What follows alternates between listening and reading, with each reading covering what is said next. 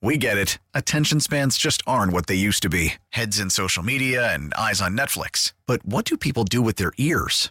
Well, for one, they're listening to audio. Americans spend 4.4 hours with audio every day. Oh, and you want the proof? Well, you just sat through this ad that's now approaching 30 seconds. What could you say to a potential customer in 30 seconds? Let Odyssey put together a media plan tailor made for your unique marketing needs. Advertise with Odyssey. Visit ads.odyssey.com.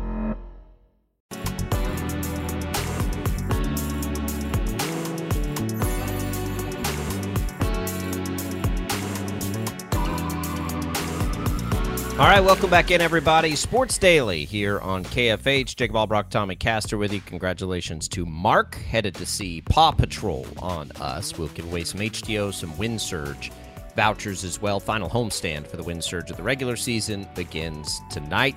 Jacob Albracht, Tommy Caster here. We have Dan Israel, executive producer of the Chiefs Radio Network, coming up at the top of the hour. Looking forward to the conversation with him about a lot of things uh, one of which was the big news yesterday. Came down, I don't know, about 4:30. Chris Jones and the Chiefs, uh, well, they're in agreement on a one-year deal. Um, I, I, my, my instant reaction, Tommy, is I'm glad he's back. I'm glad this, you know, finally got done and situated and everything else.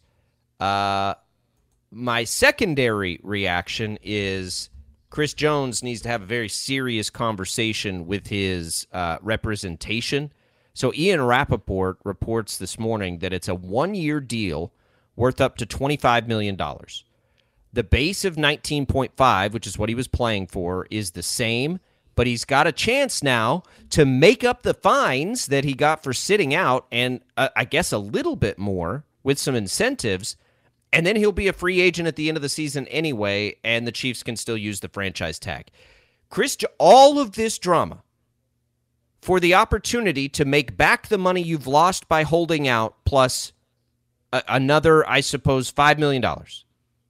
He didn't get to the number on a long term deal, he didn't get to the number on a short term deal, and he gained nothing in the franchise tag slash free agency price. He literally gained nothing. And by the way, don't forget, he won't get a chance to negotiate a long term contract until his age 30 season. So the age 29 season that he's in right now, he didn't get a long term deal done. He'll have to wait another season when he's actually a free agent to negotiate with 32 teams in the NFL to try to get the number that he wants, but he'll be a year older. And so th- there's no way that that number will be accomplished. I mean, I, I don't know. I don't know what he got out of this that was the positive. opportunity to make $5 million more only based on incentives. It's not guaranteed more. He, he didn't I, get anything guaranteed. And, and, I wonder, and I wonder if you know that's worth it for everything that transpired over the last couple of months. The fact that now you've got a section of the fan base that you know probably look at him in a little different light than they did before. Not that you know they're not going to welcome him back with open arms, because I guarantee you that when he comes out on the field on Sunday, the entire fan base is going to be like, "Thank God we've got 95 back out there." But also at the same time and I've got a really hard time believing that any kind of long term deal will be taken care of after this season between these well, two teams. He's not really going to prove like there's nothing else for him to prove with right. the Chiefs. He's not going to play better than he played last year. So, I mean, he's cuz he's cuz he's already great. Right? Yeah. His problem is he's older and he's already had a big deal. So like this long-term deal for him, I don't think is there anyway. I, I, just like you know it's been a little while and you know we talked to Dan Israel last week and he was just like I don't understand what the point of this is. And and it's been to that point for me for a long time because like the Chiefs aren't going to do anything here. Like at some point it, Chris Jones just has to decide and that's clearly what happened. He looked very uncomfortable in the opener and you know that camera shot and everything else. Like I, I think that he felt very uncomfortable at the charity event when he talked I don't think he likes this perception that he's hurting his team, which he clearly is. Whether he is intending to, obviously, he's not intending to. I think that eh, all of these things combined, Chris Jones is finally like, just let's just be done with this. Like, it's not, this isn't accomplishing anything. It's probably making yeah. him very unhappy. And so, again, I'm really glad he's back because I think this will be really good for the Chiefs. I think it's good to get that out of the way. I think it's going to be a little shot in the arm, I think. And, you know, for a defense that actually looked pretty good in the opener, it's going to make the defense better, which is great because there's more questions on the offense perhaps than we realized. But man, like we got to have a serious talk with with my representation because they had such a bad idea of leverage. Like they need to go back to school on leverage because they never had any. It was pretty obvious that they never had any. And they tried to do this and they cost their client a lot of money potentially and a lot of goodwill, I think, in the eyes Absolutely. of the organization and the fan base. And also keep in mind that really you look at the historical nature of the way that Brett Veach, and we've talked about it before, has dealt with other players around the same stature of Chris Jones, Tyrann, Tyrann Mathieu, um, Frank Clark, Tyreek Hill.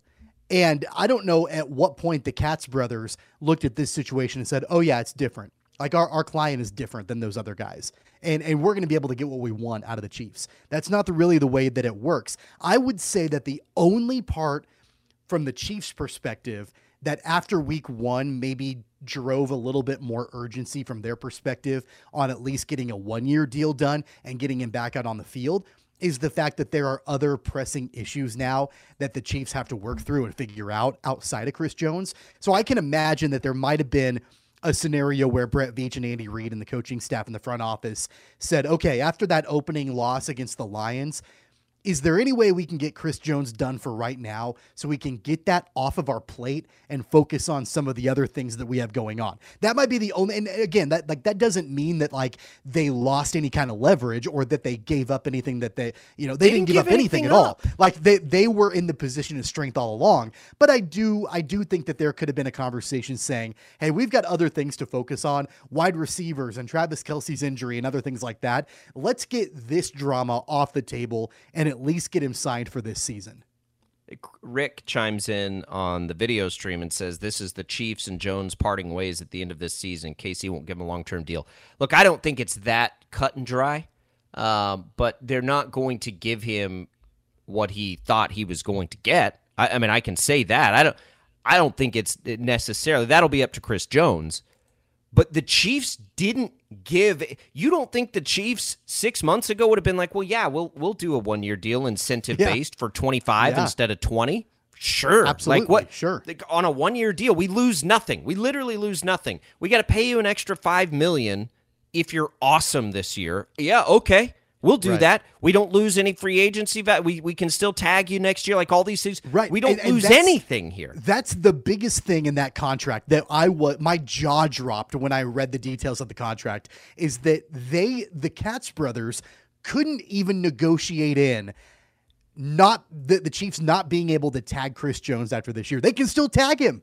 Like that's just wild to me. Like if you're going to sign a 1-year deal that's incentive laden, you got to try to negotiate in some kind of clause in there saying the Chiefs cannot tag you at the end of the season. They couldn't even get that accomplished. So I think that it's fairly likely.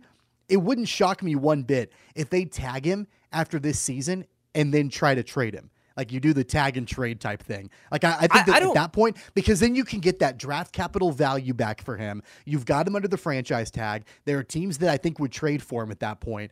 It just is mind boggling that they couldn't negotiate in getting rid of that franchise that dire. I, I, think I think the Chiefs will be very willing if it if the time comes and it's there to say, look, man, like I, I'm sorry that that happened that way. I mean, Tom, you say the tag part they got him a raise that's not even guaranteed to be a raise. Like yeah. the way this is, and, and I don't know, like I always think, and, and you guys probably know this because I talk about it too much, but like the way this is reported is really interesting to me. Like Rapoport and, and like, you know, the, the reporters that get all the scoops and everything, like I tell you guys, like a lot of the time this information comes straight from agents, right? Straight from agents, uh, you know, all this stuff. But like these, these presentations of the way this is like is being celebrated for Chris Jones. The holdout's over. He finally got his deal. He didn't get right. anything. He didn't yeah. get anything. He got the opportunity to go get an incentive raise to make back the money he already lost. And Adam Schefter, by the way, I don't know if you saw this, reported that Chris Jones has the potential to make substantially more money this year than last year. Okay, how much of that money? What's a twenty five percent bump? Like, but how? But no. But let me finish. How much of that money will have to go to the fines that he had to right. pay throughout the course? Like it offsets that, you know. So like, is he actually netting much more money than no. he made last year? No, he's not and he's got to hit incentives to actually be able to get any of that. So I, I don't see this being a win at all for Chris Jones, except for the fact that he gets back on the field. Except oh, yeah. for the fact for, that he gets an opportunity to rejoin his teammates. It's a win for him because he doesn't have to set up in in a suite looking goofy with two wannabe Sopranos members flanking him on either side. He gets a chance to actually get back out on the field and play with his team and rejoin his teammates. That's good for him, but from a financial point of view, this is a huge L for Chris Jones it's it's a yeah it's a it's a business L, but it's a probably a real big like life win yeah. for Chris Jones. And and look, we all make dumb business decisions, right? We all misplay our hands from time to time, like for real. We've all done it a thousand times. So we like it's we're just like observing a situation more that like I'm not casting stones at Chris Jones here because he was, you know, he was given bad information, you know, by by by and and they just absolutely misplayed this. And it's been this the thing for me, Tommy, is like we I, I, you could see this coming from OTAs. Like it yeah. never made sense what what was like okay, Chris Jones is sitting out OTAs and we're being told and it's being reported again by I think the same people that they're just waiting on, you know, the Simmons and the and the Quinnen Williams deals to set the market. Okay. That's what we're waiting on. But if that's what we're waiting on, the Chiefs can't control that. So why is he holding out? That never made sense to me. But okay. Those deals get done, and it means nothing because they misplayed their hand yeah. from the beginning. They said, This is what we want. The Chiefs said, No, that's not the market. They let this come out. The Chiefs were right. And they were like, Well, we still want this much. And they're like, uh, No, like, we're not doing that. and so then it's like, Okay, well, we're going to hold out. And the Chiefs are like, Okay, hold out. Like, that's cool. not the market. We're not going to do it. We're telling you right now, we're not going to do it. And like, okay, well, we're going to hold out. You just wait and watch. Okay, sounds good. Hold out, hold out, hold out. Chris Jones is miserable by the way. It's very apparent that he's not happy. And and not, I don't mean just like from the deal, like emotionally, it doesn't seem like he's like the right. same jovial Chris Jones. So we get to all this point. We see the first week. Defense looks all right. Like all these things are happening. And it's like, what are we waiting for here? Well, here's what we got for you, Chris. You know all that money you lost in fines? We're going to get you the opportunity to make that back. We can't guarantee you that you'll get it back, but boy, if you're really good, you can at least get back what you lost and a couple million right. more. And oh, by the way, nothing changes long term. They can still tag you. You'll still have to be a free agent. We didn't get you a long term deal. Let's get a hold of these guys and hey, everybody, we got the Chris Jones deal done. We we finally got it done. But the reality is, like, you didn't get anything done. Like, what was accomplished here? You you get the opportunity to make back the money you lost in holding out, and that's about it. Because if you do the math, Tommy, on the net, right? Okay, it's 25 million. Like he's incentive based to 25 million. He was already at 19.5. What did he lose now? A million for the first three. game? Yeah, three. It's like a plus total the preseason three. and offseason. Yeah. So you're down to 16.5. right. So you've lost. So you if you gained five and you've lost three, there's maybe two million net dollars that he can gain maybe. by having a good year. Maybe. Maybe. Right. And so it's like, are you kidding me? And yeah. I've had to, you know, upset the fan base. I've had to let down my coaches. I've had to, it kind of feels like, in a way, let down some of my teammates here. Not that they're holding it against him to do it, but I think if you heard Travis Kelce, it's like, ah, uh, like everybody on the planet was reading the room one way, and Chris Jones's people.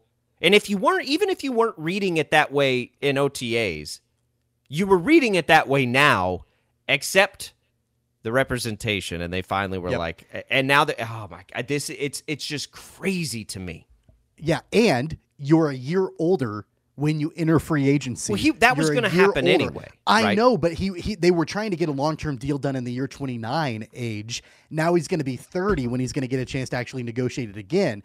On top of all of that, too, you watch week one from a suite at Arrowhead and you see the defense played pretty well without you out there. You you see a defense give up 14 points to a Detroit offense that is is fairly high powered. And so th- any kind of leverage there, I think, was gone. I mean, it, it might have been slightly different. I, I, still think the Chiefs would have stuck to their guns and held on, even if it had been a disaster uh, defensively in week one.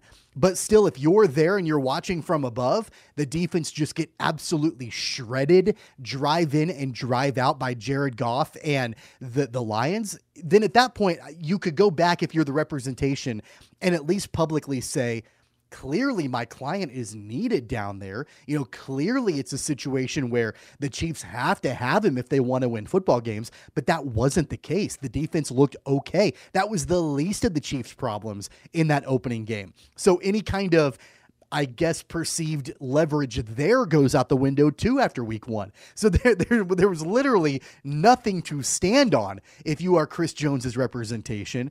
And I think that this deal clearly signifies the fact that they realized finally we've got nothing here that we can go off of. Well, and I look, I think too, like it was probably Chris Jones saying, "Listen, I'm a, I'm done with this. This is done. Yeah, yeah, we're done." Because and I and I actually do think the Chiefs need him. Um, you know, I think they, they need do him too, to win a Super but Bowl. in a in a in a negotiation leverage type thing. Oh, no, there was that- that's like, been you, the you can't point you can't point at that game and say, "Look right there." Yeah, no, no, Brett no. Veach. That that's you got to have the Like, case. they that we've been having this conversation, Tommy, for four months, five months. Like, do the But Chiefs don't have you to have think Chris that there Jones was a to win a thought? Super Bowl? No. Don't don't you think that there was a thought from the Katz brothers that all right, we're going to take our client up to the suite and we're going to watch this defense get shredded, and then the Chiefs are going to realize they're going to need him, and then that really wasn't the case. I don't know what they're thinking because I can't remember a misplayed hand like this that was so obvious and had so and and they had so many opportunities to like back out of misplaying it too and it's just kept doubling down. Like you could have backed out of this in training camp at some point and been like, "Man, we're not going to get this deal. Let's not let's not pile up these fines. Let's at least see if we can get a little incentive bonus in there." Like we don't have any leverage. We never have because he's under contract. It's a good contract and he's going to lose too much money by holding out. Let the lesson be learned here. Unless you play quarterback in this league, holdouts almost never benefit. Like they almost never work in the long term or the short term, unless you're a quarterback. And like, like it's when you get back to the CBA, figure out what else to do with the franchise tag because that's what's killing these guys at, at you know at, at a lot of levels. So, but until then, like stop thinking that unless you play quarterback, like teams are just like okay, like we'll if we got a great quarterback, we'll go try to win anyway. Let's come back. Let's talk about the impact we think Jones will have uh, when he comes back. We'll have Dan Israel at the top of the hour too, and then in the second hour we can revisit some of the Jets news and uh, things that we're we're dealing with there. Let's do Jad. Let's do some of these Wind Surge vouchers. So you've got just a few more opportunities here. Basically, every day, every night, to tonight, starting tonight, and then through Sunday. That's it. That's the final regular season homestand for the Surge. Final games of the regular season. So we're gonna, you know, give you an opportunity one last time to go see the Surge. You can get some vouchers on us right now. First caller during the break to the IHOP hotline 869-1240. Tommy and I'll be back. Chris Jones is back. What does that mean for the Chiefs? We'll touch on that next. We get it. Attention spans just aren't what they used to be heads in social media and eyes on Netflix. But what do people do with their ears? Well, for one, they're listening to audio. Americans spend 4.4 hours with audio every day. Oh, and you want the proof? Well, you just sat through this ad that's now approaching 30 seconds. What could you say to a potential customer in 30 seconds? Let Odyssey put together a media plan tailor made for your unique marketing needs. Advertise with Odyssey. Visit ads.odyssey.com.